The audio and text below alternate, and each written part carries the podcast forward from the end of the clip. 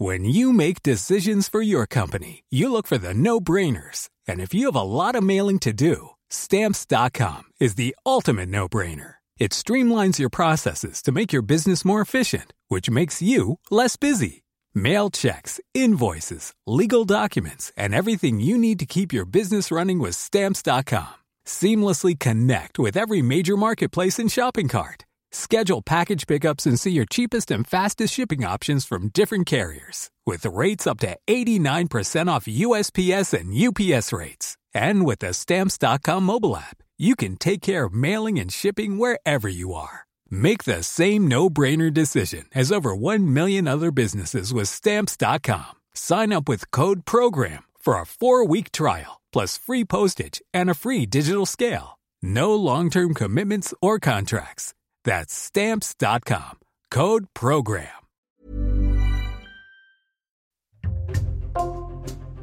Bonjour, c'est Jules Lavie pour Code Source, le podcast d'actualité du Parisien. Chaque jour, des dizaines de kilos de cocaïne arrivent par avion à Orly, au sud de Paris, en provenance de Guyane. Les mules, ces hommes et ces femmes qui transportent la drogue, sont de plus en plus nombreuses depuis au moins 4 ans. En 2018, le Parisien alertait déjà sur l'explosion du phénomène. Début octobre, un journaliste du service police-justice du Parisien, Nicolas Jacquard, est parti en reportage en Guyane pour aller à la source de ce fléau, pour essayer de comprendre pourquoi autant de Guyanais acceptent de transporter de la drogue. Nicolas Jacquard a publié son article le 22 octobre et il est dans Code Source aujourd'hui.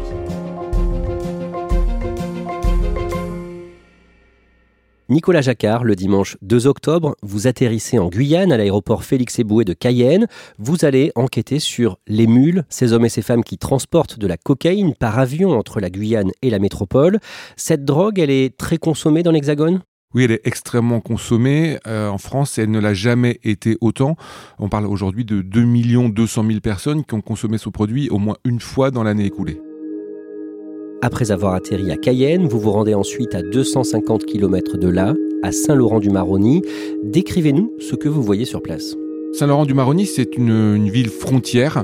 Elle est, euh, comme son nom l'indique, au bord du fleuve Maroni. Elle fait face à une ville du Suriname qui s'appelle Albina. Le Suriname est un pays qui est beaucoup plus pauvre encore que la Guyane, terre française. Et puis surtout, on est vraiment sur une charnière avec un pays, le Suriname, qui sert un petit peu de port de transit, si on peut dire, pour les grosses quantités de cocaïne. Et puis cette drogue, elle va passer le fleuve Maroni jusqu'à Saint-Laurent pour ensuite être acheminée vers Cayenne et puis la France. La cocaïne vient de Colombie, du Pérou ou encore de Bolivie. À Saint-Laurent-du-Maroni, ils sont nombreux à vivre du trafic de cocaïne? C'est assez euh, difficile à quantifier, mais dans un rapport que le Sénat avait fait en fait sur cette problématique-là en 2020, la maire euh, de Saint-Laurent-du-Maroni, Sophie Charles, estimait qu'il y avait 15 000 personnes sur sa commune qui vivaient plus ou moins directement de ce trafic de cocaïne. Nicolas Jacquard, en deux mots, c'est quoi une mule? Alors une mule, c'est quelqu'un qui va transporter euh, la drogue. Et pour transporter cette drogue, il y a plusieurs possibilités. Soit elle va l'ingérer, c'est-à-dire qu'elle va manger des capsules contenant de la cocaïne, soit elle va tout simplement le mettre dans sa valise, soit elle peut se l'insérer dans divers orifices à Saint-Laurent-du-Maroni, vous allez dans une association qui vient en aide aux mules. Cette association, elle s'appelle Mama Bobby. Euh, elle ne fait pas que venir en aide aux mules, c'est vraiment une association multiculturelle qui travaille sur les cultures qu'on appelle Bushinenge, c'est le, peuple de la forêt, son nom exact, qui euh, descend des esclaves marrons, ces esclaves qui prenaient la fuite des plantations il y a plusieurs siècles de cela. Euh, c'est aussi une culture et un peuple qui va fournir beaucoup de mules parce qu'on a des jeunes qui sont paupérisés, qui ont fait assez peu d'études, et donc l'association Mama Bobby voit arriver ces jeunes pour voilà des, des cours de remise à niveau pour euh, essayer de les réinsérer en fait dans, dans la société. Dans cette association, Mama Bobby, vous rencontrez sur place l'une de ces mules, un jeune homme qui s'appelle Mario, il a 18 ans et il accepte de vous raconter son histoire.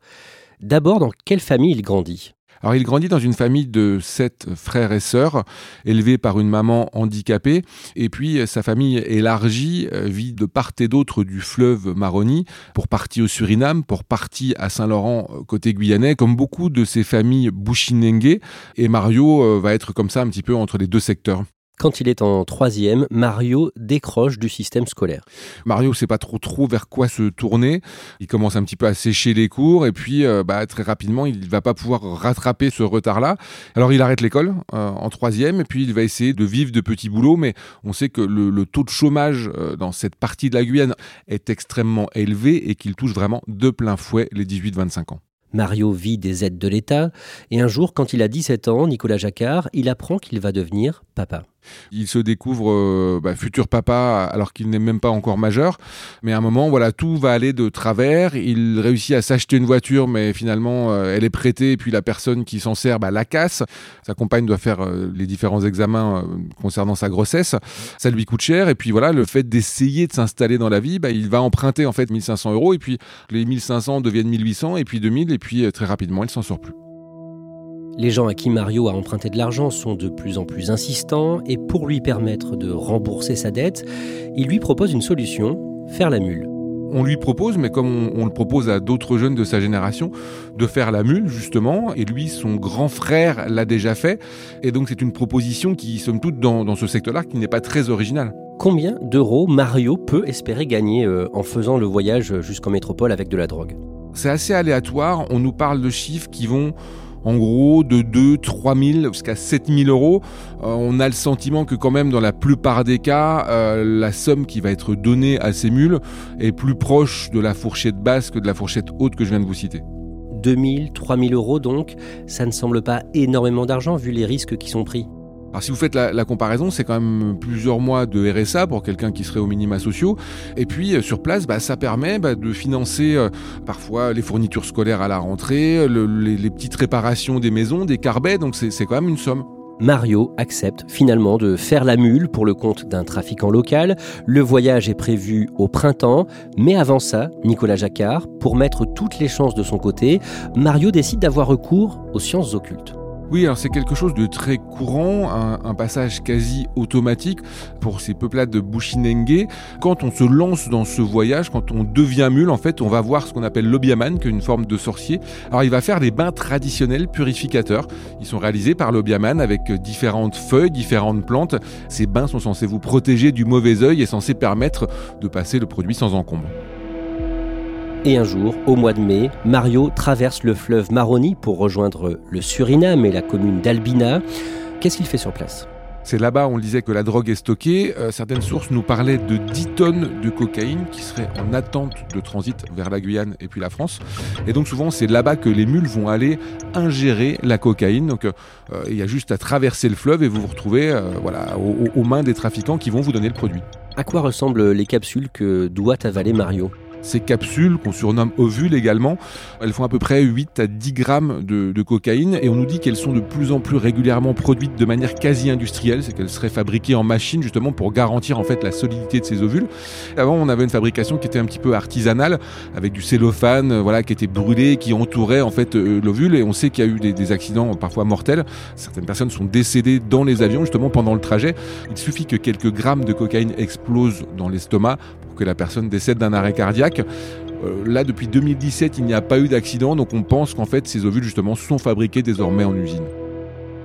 Les mules, en quelque sorte, vont s'entraîner. Elles vont avaler euh, voilà, divers aliments. On parle de grains de raisin, on parle de saucisses knacky.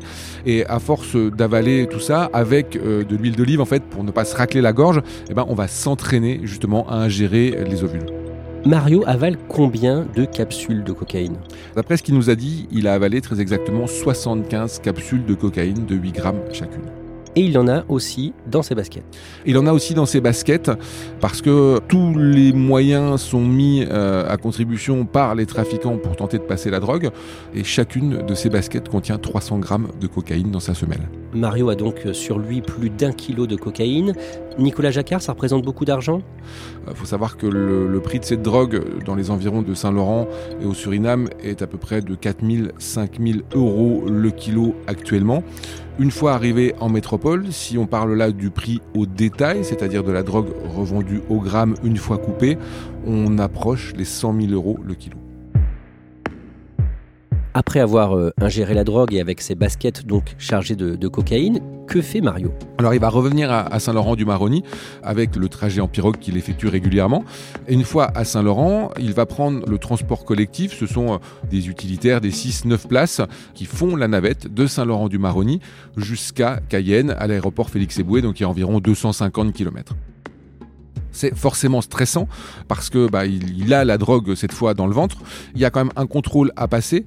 C'est entre Saint-Laurent-du-Maroni et Cayenne que les gendarmes ont ce point de contrôle et vont fouiller justement les transports en commun, comme les véhicules particuliers, pour essayer de trouver la drogue. Mario passe sans encombre ce premier point de contrôle routier et une fois arrivé à l'aéroport Félix Éboué en fin de journée, il embarque dans l'un des deux vols quotidiens qui vont vers la métropole. Comment se passe le vol? Le vol se passe comme il se passe pour toutes les mules. On sait que il y en a entre 30, 40, 50 par vol. Et ces mules, on les repère. On voit ces jeunes qui semblent extrêmement stressés, qui tentent de dormir, qui remettent leur capuche sur la tête. Et puis, il y a un détail qui ne trompe pas et que les hôtesses repèrent tout de suite, c'est que la plupart du temps, ils ont tellement de drogue dans leur système digestif qu'ils ne vont pas prendre les repas qui sont fournis à bord. Et d'ailleurs, on sait que les mules se gavent d'imodium pour voilà, se couper le transit intestinal au moment où elles prennent l'avion. À son arrivée à l'aéroport d'Orly, au sud de Paris, Mario attend. Il attend son bagage, alors même que la drogue, il l'a sur lui. Et en fait, ce bagage va mettre extrêmement longtemps à sortir sur les, tapis bagages. Ce qui fait que euh, quand Mario va se présenter à la douane, l'ensemble des autres passagers du vol sont déjà passés. Il est le dernier. La douane, assez logiquement, va le contrôler de manière très précise. Il y a cette partie de la drogue qu'il a ingérée, mais il y a aussi ses chaussures. Et à un moment, le douanier va passer en revue l'ensemble des endroits possibles où Mario aurait pu avoir caché de la drogue et il va lui demander de retirer ses chaussures. Mario sait que la partie en quelque sorte est perdue parce que bah, il faut pas longtemps au douanier pour euh, se rendre compte que les baskets qui devraient être extrêmement légères bah, pèsent chacune 300 grammes de trop et donc les douaniers vont trouver la drogue qui est d'abord celle des chaussures. J'imagine que les douaniers se doutent qu'il a aussi ingéré de la drogue? Oui, et ils vont euh, quasi systématiquement tenter de le vérifier, notamment à travers des tests urinaires, parce que si vous avez ingéré de la drogue, ça va se manifester par ces tests-là. C'est aussi pour préserver la santé des mules, parce que si le, corps humain digère ces ovules qui sont dedans, mathématiquement, la personne va mourir. Donc Mario va reconnaître assez vite qu'il a aussi ingéré de la drogue, et à ce moment-là, il va être conduit à l'hôpital de l'Hôtel Dieu à Paris, où il y a une salle surnommée Cusco, euh, qui est utilisée justement pour que les mules expulsent les ovules. Et ensuite, il est emmené au tribunal de Créteil, dans le Val-de-Marne, pour être jugé en comparution immédiate. Il est condamné à 10 mois de prison ferme, qu'il va commencer à purger à la prison de Fresnes. Au bout de 4 mois, il est remis en liberté, sous surveillance, avec un bracelet électronique. Pourquoi est-ce qu'il sort au bout de 4 mois de prison? Les prisons freinent la première sont surchargées. Et puis tous les professionnels le disent, à commencer par les magistrats. On a souvent des jeunes qui euh, avaient jusque-là un casier judiciaire vierge et dont on sait euh, que la prison ne changera rien à leur situation. Euh, donc il y a quand même souvent effectivement ces remises de peine aussi parce que bah, les Guyanais se retrouvent loin de chez eux. Ils se retrouvent incarcérés avec quasiment aucune visite puisqu'ils n'ont pas de famille en métropole. Donc c'est une incarcération qui est extrêmement difficile à vivre pour ces jeunes. Nicolas Jacquard, quand vous rencontrez Mario au mois d'octobre à Saint-Laurent-du-Maroni, il est devenu quoi? Est-ce qu'il travaille? Alors non, il essaye de s'en sortir, il va régulièrement à, l'association euh, Mama Bobby, il semble avoir pris conscience que ce qu'il pensait être comme une forme d'Eldorado ou de solution miracle à tous ses problèmes bah, finalement ne l'était pas et n'a fait que lui créer des problèmes supplémentaires. Donc il est dans un espèce d'entre-deux où il se remet du choc carcéral qu'ont été ces quelques mois de prison à Fresnes. Et voilà, il se demande ce qu'il va bien pouvoir faire de sa vie. Quand on lit votre article, on comprend qu'il n'exclut pas tout à fait de retenter un trajet euh, avec de la drogue vers la métropole. Lui nous dit qu'il l'exclut pour l'instant, mais en même temps, on sent qu'il se pose aussi la question. Il s'est fait arrêter la première fois, peut-être qu'il a encore cet espoir de se dire ça peut repasser. Et puis l'autre problème aussi, c'est que en se faisant interpeller, il est condamné à une amende douanière de plusieurs milliers d'euros qu'il doit aujourd'hui rembourser. Et c'est du coup souvent un cercle vicieux avec des mules qui vont recommencer pour financer ces amendes. Vous le disiez, il y a des dizaines de mules dans chaque vol qui arrivent de Guyane. Ça représente combien de drogue les études les plus récentes nous disent que en moyenne pour chaque mule, c'est 1,4 kg de drogue qui est transporté. Donc si on fait le calcul, c'est à peu près 50 kg de cocaïne qui arrive en France avec chacun des avions qui se posent deux fois par jour à Orly.